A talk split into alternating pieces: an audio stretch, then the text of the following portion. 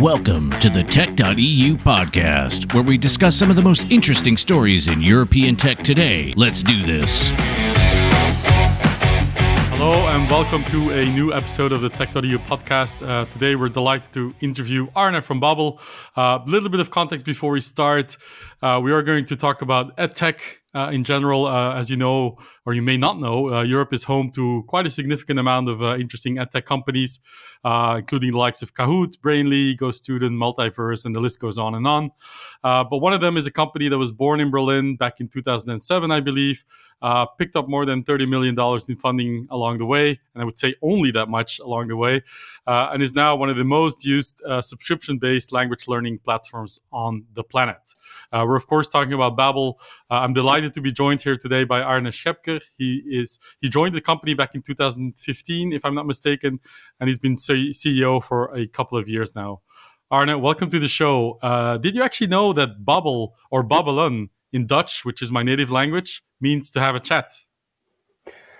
And my Dutch is not that good, I admit, but there's quite a few languages where there are versions of that. I think there's a dialect in German as well where it means to have a very casual and fun chat. So there you go. So you know the meaning. We're going to have a friendly, casual chat ourselves, which I'm really delighted by. Why don't you kick off by telling us in your own words what Babbel is, or at least strives to be? Yeah, sure. And great to be here, Robin. Thanks for having me. And Babbel is the most sold language learning app worldwide. We obsess over actually getting you conversational. So it's not to toy around with the language or just teach you a bit of vocab and grammar. It's actually to get you to a point where you can use the language in real life and have a conversation with another human being that you care about.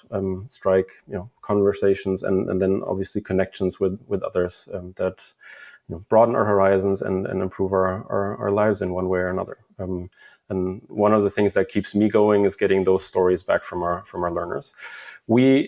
We call our learners motivated learners because we try to get you further than a lot of other tech-only players. So we don't just want you to use the app, but we actually want you to have outcome, to be able to have that conversation that I just mentioned, which I think is very, very, very different.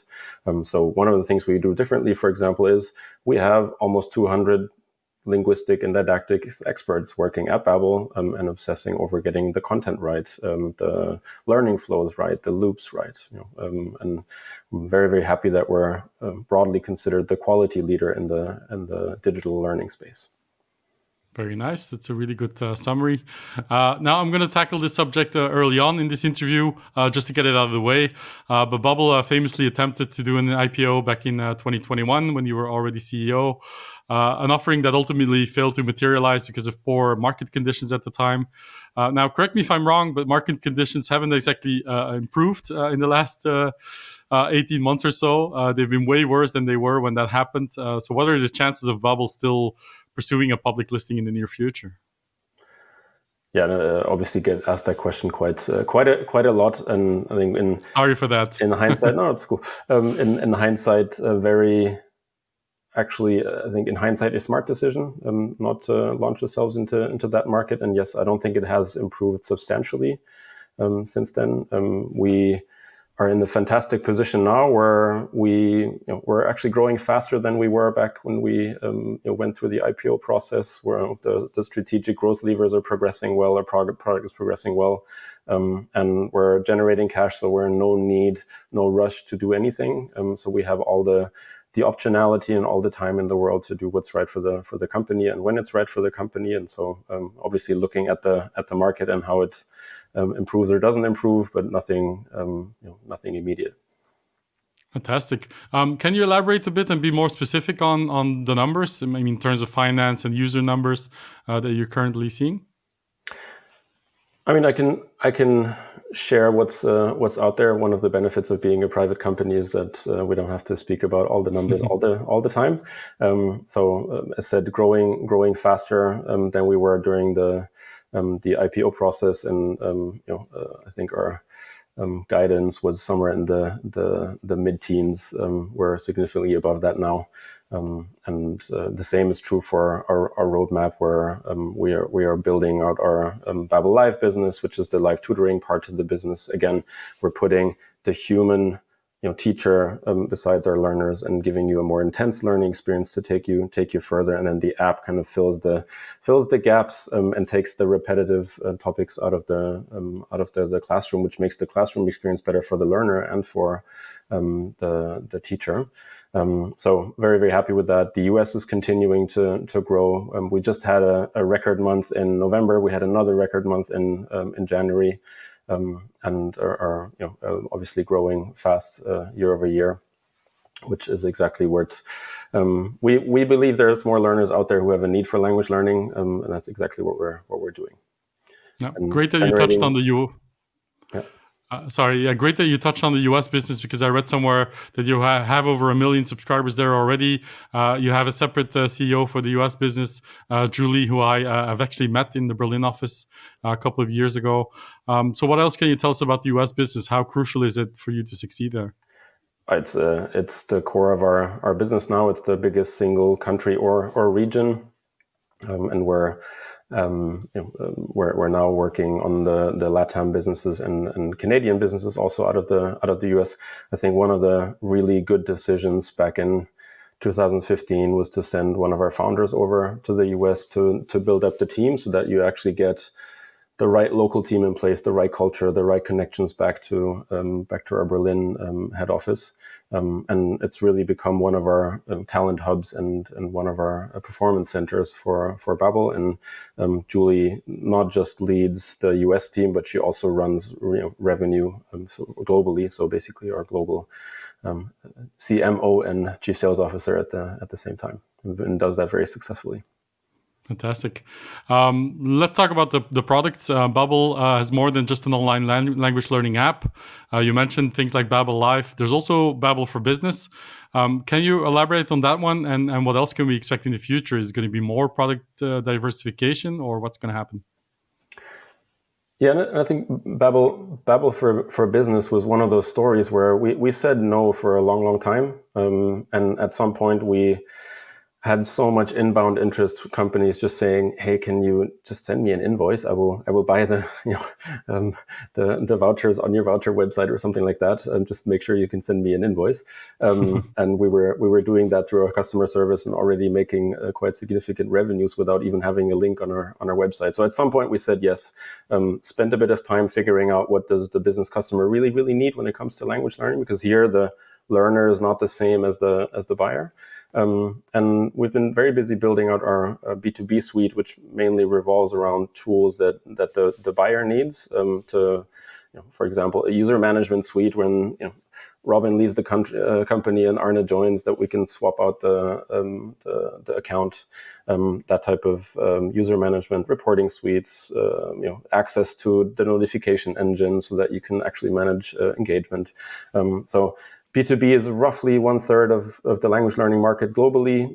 So we think there is a ton of room for growth ahead for us, and it's growing very strongly. It's a typical B2B SaaS business, and we work with a subscription type business model with very, very loyal customers, a good revenue retention rate, and obviously looking to build that out and investing heavily, hiring sales staff, and expanding that. Most recently, we expanded our B2B offering to the US. Not looking back. I think one of the reasons why it's working so well for Babbel is that I was talking about being the quality leader in the digital space. That's what the business customer actually cares about, right? Business customers have a higher need for, I really want my employees to get better at talking to the clients or talking amongst themselves. So as a business customer, you want the impact, the outcome. You don't just want the engagement or the fun of it. Yeah. Well, from the sound of it, it sounds like you're going to double down on the products that you already have, or do you think we'll see new types of products come out of it? Yeah, and I think for both B2B learners as well as private learners, will continue to add new ways of learning. Right? We launched ourselves on the road of creating a digital language learning ecosystem, so making sure we can connect different learning methods with one another. I compare it to, let's say, sports. You run the same 10K every single day at the same speed, with the same incline, same everything, yeah, you're training, but your training effect is going to see diminishing returns really quickly. And the same happens with learning, right? If I use the same app, the same type of trainers, the same interaction with the language every single day, I'm still learning, but I'm learning slower than if I mix the stimuli. And that's what we want our learners to do, because we actually want our learners to progress faster. And so mixing live tutoring with the lessons and reviews in the app, mixing our podcast, which is an audio only, on the go, on the move, passive learning method, with the app-based courses. That's where, the next jump step in learning comes from. And that's proven successful. It's called blended learning. In academia, it's not a secret anywhere. And we're actually putting it into the digital space. Interesting. That makes a lot of sense. Now, this year and actually this week, there's been quite a lot of talk about AI. And as I was researching for this interview, I caught on to the fact that you're quite critical or skeptical about artificial intelligence. Can you clarify your views on the technology as it stands today? Yeah, so I think I said it's the hype is overrated, and I don't think I'm the only one. You put AI on a presentation, it's worth 2. You put machine learning on the same presentation, it's worth 1, and you put none of the 2, it's worth 0.5. So I don't think that's right. Is AI powerful, and do we actually use AI within Babbel? Yes, we do. We knew it was powerful. I always said it would happen. The language models would be strong enough to replicate language.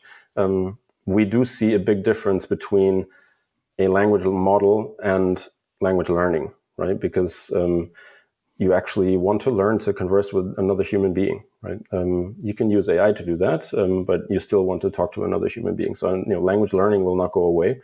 We're actually seeing the opposite effect of what you might expect. Since the launch of ChatGPT in December, we actually saw an increase in interest in language learning. And that's Babbel specific, but also general language learning. And the explanation I have is, whenever something that's close to the use of language, the application of language arises, let's say a new Netflix series in another foreign language, right? That you watch in the original language, or now I can play with OpenAI's models in other languages. You interact with the language and you get more interested in actually speaking the language and actually striking a conversation and a relationship with someone else in that language. So we actually see more interest in language learning and more interest in Babbel since that happened. And obviously, see plenty of applications within our own product and also for future learning methods with AI, no doubt. Great. Arne, you're now well over 1,000 employees, I think, at Babbel. From the looks of it, still hiring quite a lot of people from what I saw on the website. What's your take on the ongoing war for talent that we've seen play out over the last few years, not only in Berlin and in Europe, but beyond, in tech in general? Yeah, and I think it's testament to the fact that we're doing really well, that we're growing, that our strategy is working, and that we have very, very, very solid business model. We're generating cash. So yes, we are still hiring. We are investing into our B2B product and team. We're investing into our live proposition. We're investing into new learning methods. We're investing into content. We're investing into technology, investing into our US team. So yes. And yes, please submit your applications. And we have found hiring quite fast these days. So intend to take advantage of that, and also happy that there is companies that are still doing well and not talking about layoffs. Yeah. And on that note, so one of the things that stands out about Babbel for me is that you've only raised $30 million in funding, a little over 30 million. And what amazes me is that even in a year like 2021, when companies that were doing well, which Babbel was already doing well at the time, didn't actually raise like a heaps of funding to accelerate growth. Why do you think that is? Well, I think first of all, we've always managed Babbel with let's call it a sustainable growth approach. So I never saw a reason to overinvest into growth. Right, like you can theoretically pay $70 for a new customer while the CLV is lower, or $200 for a customer while the CLV is lower. It'll increase your growth in the short term, but unless there is a fundamental shift in the market happening, crowding out the market, a winner takes it all type market, There's no point in that. You're just burning cash, right? So we always said, no, we're not going to do that. We want a sustainable approach, and we've grown as fast as made sense from an efficiency point of view, and we've been cash flow positive since for over a decade now. So we've always needed the cash that we raised to do something big and new, like launching into the US. That's an expensive endeavor. It takes time. It takes a lot of money. We're talking about tens of millions. And by now we're large enough to be able to fund a lot of our investments from within. So when, let's say, the pandemic happened, we actually accelerated our marketing. We accelerated the spend. And not all of that was 100%, certain ahead of time that it would come back. It all did come back, but we went, two-digit million figure into our cash pool at the time and took a risk. So that's where we use our cash for. In general, it's very good these days to be cash flow positive and cash generative. And yeah, Babbel has been called boring in my face recently, and I'll take that as a praise, as a good boring. Yeah, you should take it as a compliment in these conditions for sure. You guys also did something very cool as a boring company last year by offering Ukrainians free access to your language learning tools, in particular to make the lives of refugees a bit easier in tough times. How did that come about, and what's the current status of the initiative? Yeah, it's still running. We have, I think, something like 500,000 learners learning actively with Babbel right now, and that's Ukrainian to German to Polish or to English, pretty much across Europe, also in the Ukraine, and it's super rewarding to see how our product was able to help in a situation of human crisis. We did have experiences helping in refugee movements because we helped the Berlin Senate back in 2016 during the Syrian refugee movement. So very quickly, the team actually came to me and said, hey, we want to do this. And no, I always say no business school class, no algorithm in the world would take that decision, but it was very, very fast. It was very clear to us that we had to do it because it was the right thing to do. And not looking back, I think it's great how we were able to help, and very, very willing to go there again, as long as the opportunity costs are manageable. Yeah, well, great to hear. I applaud the initiative for sure. We're going to wrap it up. Thank you so much for taking the time. Good to get an update on Babbel, as always. Also good that you're emphasizing sustainable growth, which is something, a term that I use quite a lot in conversations as well. Anything else you would like people to take away from this conversation before we end? No, I think keep on learning languages. We just came out of a pandemic where human to human connection has gained value in all of our lives, and I also think in the current political environment, building bridges rather than walls is always a good thing. Well, that's a fantastic note to end on. Arne, thank you so much for your time, and best of luck with Babbel. Sure. Thank you, Robin. Thank you.